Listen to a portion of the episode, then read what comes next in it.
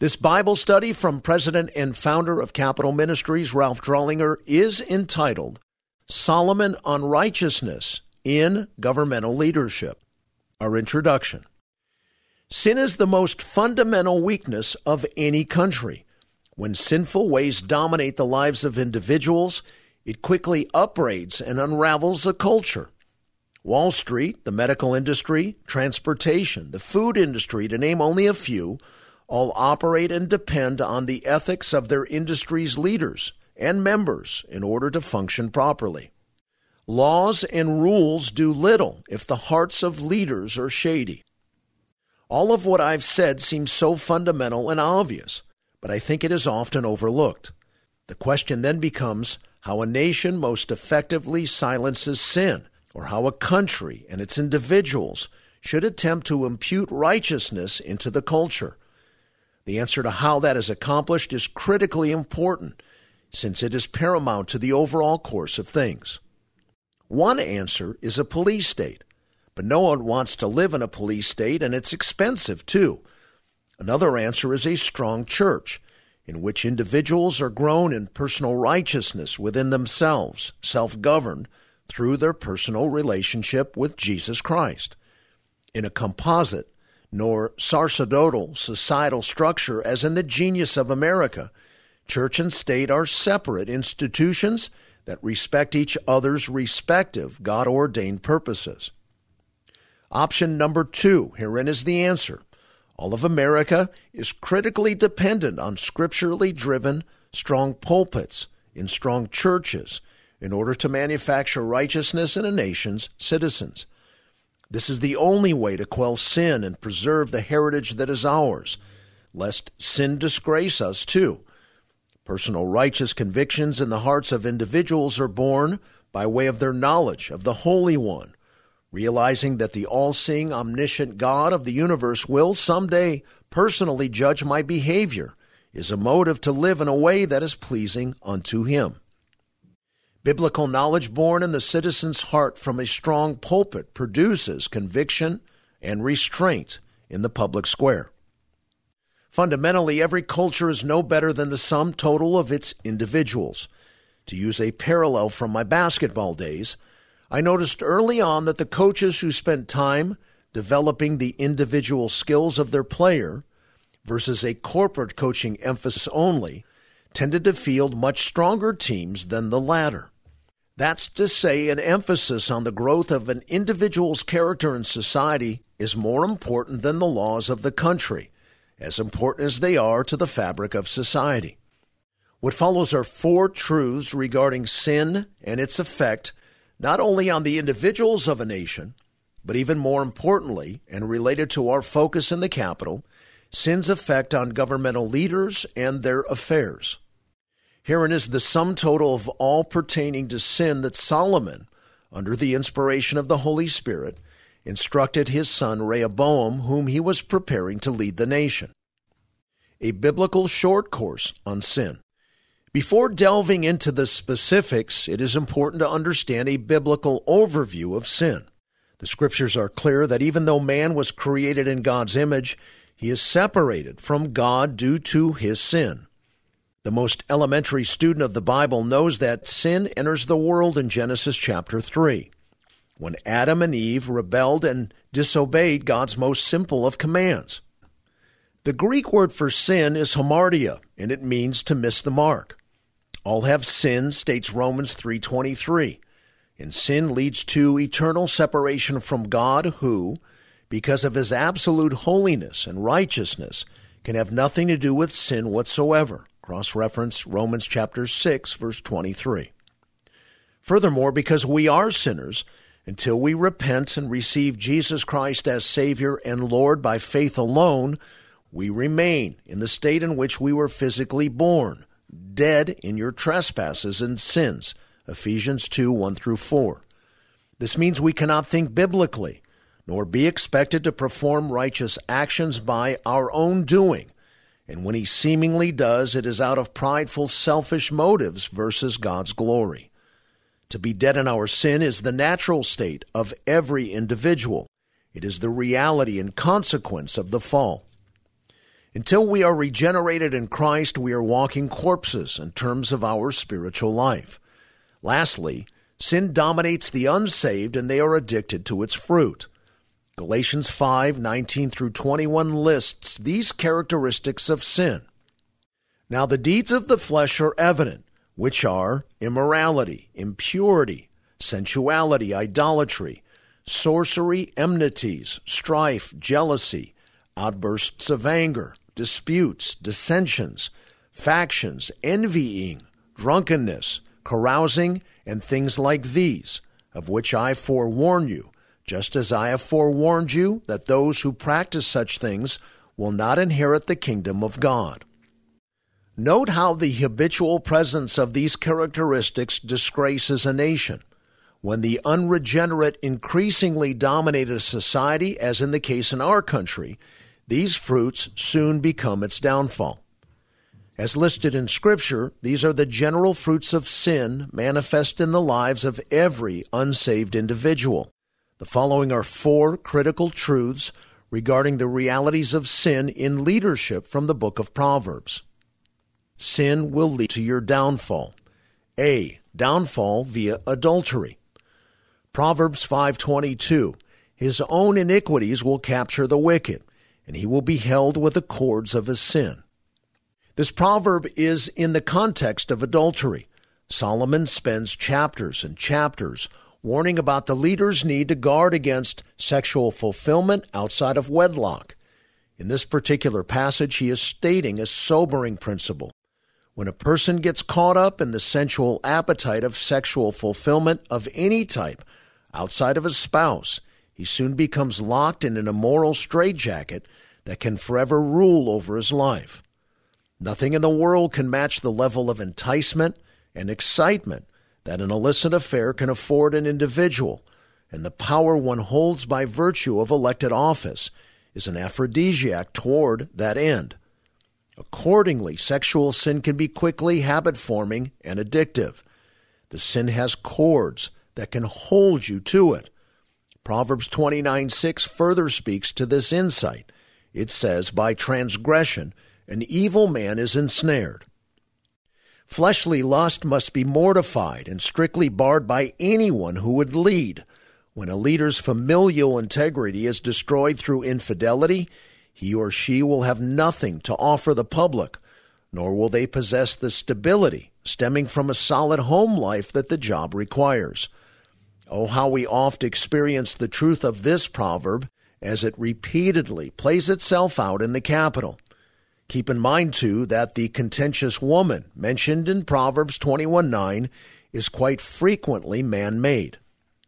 In summary of this first point, the writer of Hebrews in 12:13 has this to say about guarding your life relative to sexual temptation. And make straight paths for your feet, so that the limb which is lame may not be put out of joint, but rather be healed. Establish constructs in your life that eliminate the alignment of three planets privacy, accessibility, and passion. B. Downfall via pride. Proverbs 17:19 He who loves transgression loves strife. He who raises his door seeks destruction. The second form of sin that often besets political leaders is pride. When Solomon writes, raises his door, he is employing a Hebrew idiom, an expression established in the usage of the language that is not discernible from the conjoined meaning of the elements. This particular idiom relates to pride. To raise your door was the practice of building a home that was ostentatious with an ornate entry. The principle of the proverb is that when one possesses pride, he is in essence preparing his way for destruction. The first of the proverb indicates the same truth, wherein the subject and the verb can be interchanged in the Hebrew translation, so as to better understand the meaning he who loves strife loves transgression. Prideful people tend to find delight in quarreling because they are deluded into thinking they are always right. The problem, however, is that such prideful behavior often leads to broken, transgressed relationships.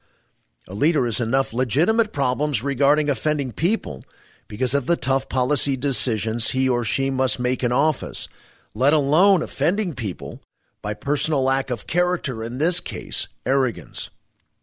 Nothing smells worse in the hallways of the Capitol office buildings than the stench of self importance. Pride can be your downfall.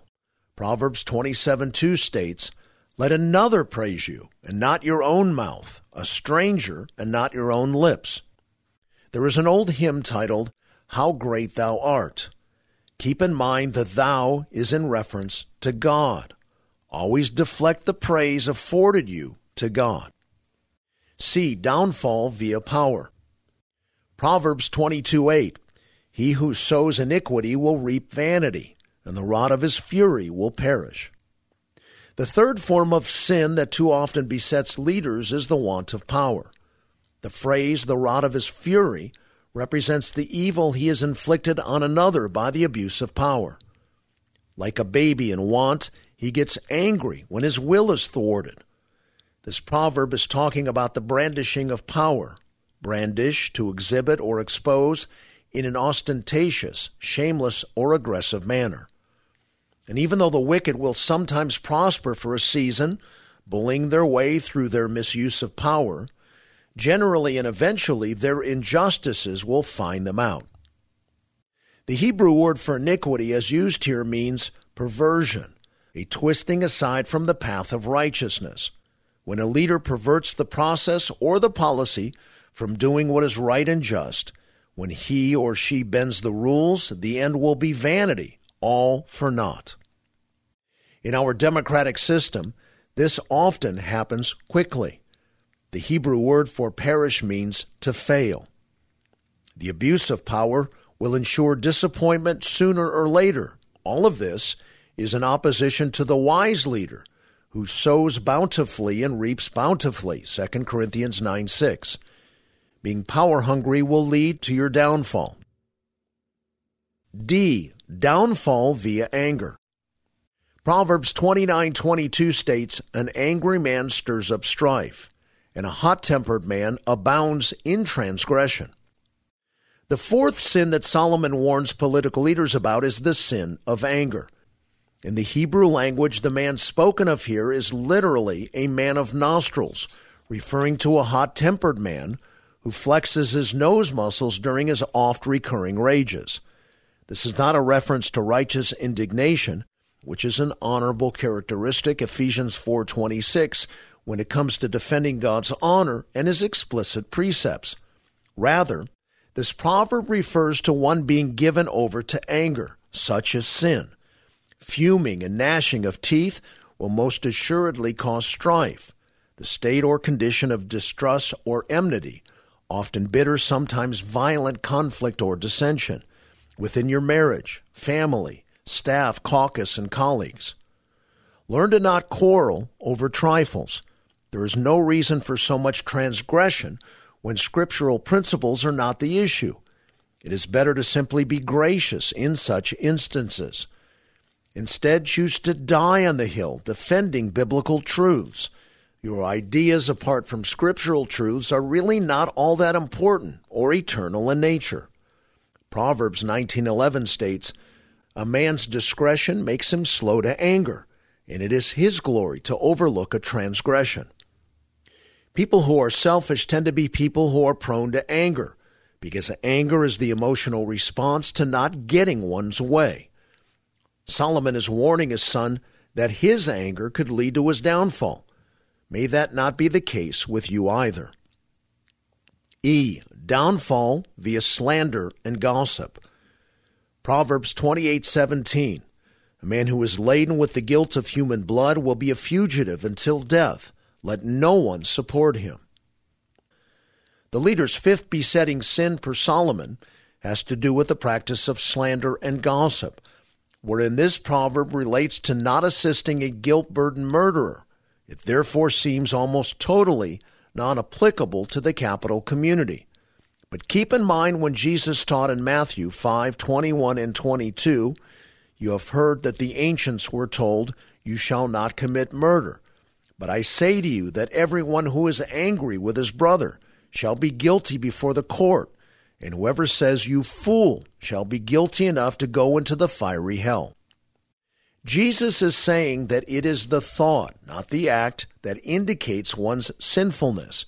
To slay someone in your heart or with your words is as evil as a man who is outwardly laden with the guilt of human blood. In full application of this proverb, not only should you abstain from murdering others with your words, but you must shun as well those given to slandering others. Let no one support those who are given to a habit of making repeated false and disparaging comments about others. In line with the principles of Matthew 18, verses 15 through 20, encourage those who have a problem with another, show him his fault in private. These principles for dealing with the murderous sin of gossip and slander are especially important for leaders to observe and enact. Keep in mind that when you slander another, you grant permission for those around you to do the same to you. Remember the biblical principle that a little leaven leavens the whole lump of dough, Galatians 5 9. To change metaphors, you will soon reap what you have sown. Slander and gossip could lead to your downfall. Premeditated sin is the worst kind. Proverbs 24 8 reads, One who plans to do evil, men will call a schemer. Proverbs 24 9, The devising of folly is sin, and the scoffer is an abomination to men. Given lodge to sin is the definition of a mischievous person. Heron is the schemer. The Hebrew word for schemer can be better translated Lord of plans. It is a picturesque description. While this person may be deceived into thinking he hides as evil, others know his character. These are the inventors of the latest evil thing, the masters of new modes of sinning, ways of trickery and deceit. These are those who are closest to Satan himself, and devising to do evil is what energizes their service unto him. This kind of person or leader is an abomination to society. He or she, too, will be term limited in an eternal sense unless they repent. States Proverbs 21 4 Haughty eyes and a proud heart, the lamp of the wicked is sin. The premeditated planning and devising of evil against another is the worst kind of sinner. An American public servant is similar to an Islamic terrorist if and when he devises folly. Sin warps the judicial system. Proverbs has much to say to leaders about the relationship of unchecked sin relative to the justice system of a nation. We have seen repeatedly in our past topical studies of Proverbs that the sensitivity toward societal justice appears repeatedly in much of Solomon's preparedness of the nation's next leader. Why? It is not that justice is the end goal of Solomon's instruction as liberal theologians have proffered, but rather, since the primary purpose of God's ordination of government is for the punishment of evildoers, 1 Peter 2 13 and 14, the execution and dispatch of that task must be done carefully, properly, professionally, and obviously justly. It follows then that Solomon, since he is instructing on how to be a statesman, would have much to say about the dispatch of justice as a part of effective public service. Notice the two following proverbs relative to societal justice. A. Proverbs 19:28. A rascally witness makes a mockery of justice, and the mouth of the wicked spreads iniquity. The fact that American witnesses are sworn into tell the truth and nothing but the truth, so help me God, is a good thing. Oaths serve to bind the conscience. The oath of a witness is meant by our founding fathers as a preventative for perjury, and the truth of this proverb. The Hebrew word for spreads is bala and means to talk freely. Sinning by lying witness destroys our judicial system. Wicked witnesses, states this proverb, lead to inequality in society and an ineffective ability to accurately and appropriately punish evildoers. 1 Peter 2 13 through 14. It follows that any lawmaker whose career or legislative agenda is to heighten the penalties for perjury, performs a service near to the heart of God and dear to the prolongation of a nation. Theirs is a wonderfully good agenda. Note the second proverb in this regard. B. Proverbs 21:15. The exercise of justice is joy for the righteous, but is terror to the workers of iniquity. The truth of this Proverbs of contrast is self evident. We need more attorneys, lawmakers, judges, police officers, lobbyists, and staff members who invest their dignified careers in the execution and protection of our judicial system, lest sin corrupt this sacred establishment. In summary and reiteration, now follow me on this. If sin is the greatest weakness in our culture, and government is called primarily to repress it, and the proper form of repression is the execution of justice, then the curtailment of perjury in the judicial system is precisely in line with God's will for any and all governmental leaders. To the contrary, those workers of iniquity who distort our judiciary system need to be terrorized by those of you who would make it better. Keep up the good work. Terrorizing the workers of iniquity is a good thing. God applauds you. Sin must be remedied. For a country to continue to prosper, sin must be dealt with. As mentioned earlier, such dealing can be remedied outwardly by the moral causative force of the state, as well as inwardly by the pulpit of an evangelistic church. Notice these in respect of order. A. By the state, Proverbs 14:9. Fools mock at sin, but among the upright there is goodwill. A fool, according to this passage, is one who mock or mocks at sin. Such mockery is also present when Scripture states, The fool has said in his heart there is no God. What is meant in these passages, what a fool bellows in both instances, is how stupid he is. Cross reference Psalm 14:1. The remedy for their fallen nature is not to repent from their wicked ways, but rather to resist and suppress the testimony of creation, conscience, incarnation, and construct, the Word of God. Unlike the upright who fear God and his coming judgment, and who as a result do good will, they do evil. They mock at sin. Their remedy is wrong, and their fruit is that of the fallen. Their compunction to do good is not self motivated, but rather and only the moralizing force of the state, the sword of the state. Cross reference Romans 13:4. Conversely, B, by conversion, Proverbs 20, verse 9. Who can say, I have cleansed my heart, I am pure from my sin? Solomon, in the context of this proverb, is asking a rhetorical question demanding a negative answer. No one can pronounce himself or herself as morally pure. This proverb supports the doctrine of man's depravity, as outlined at the beginning of the study and taught throughout the whole of the Word. Man's depravity demands an atoning Savior.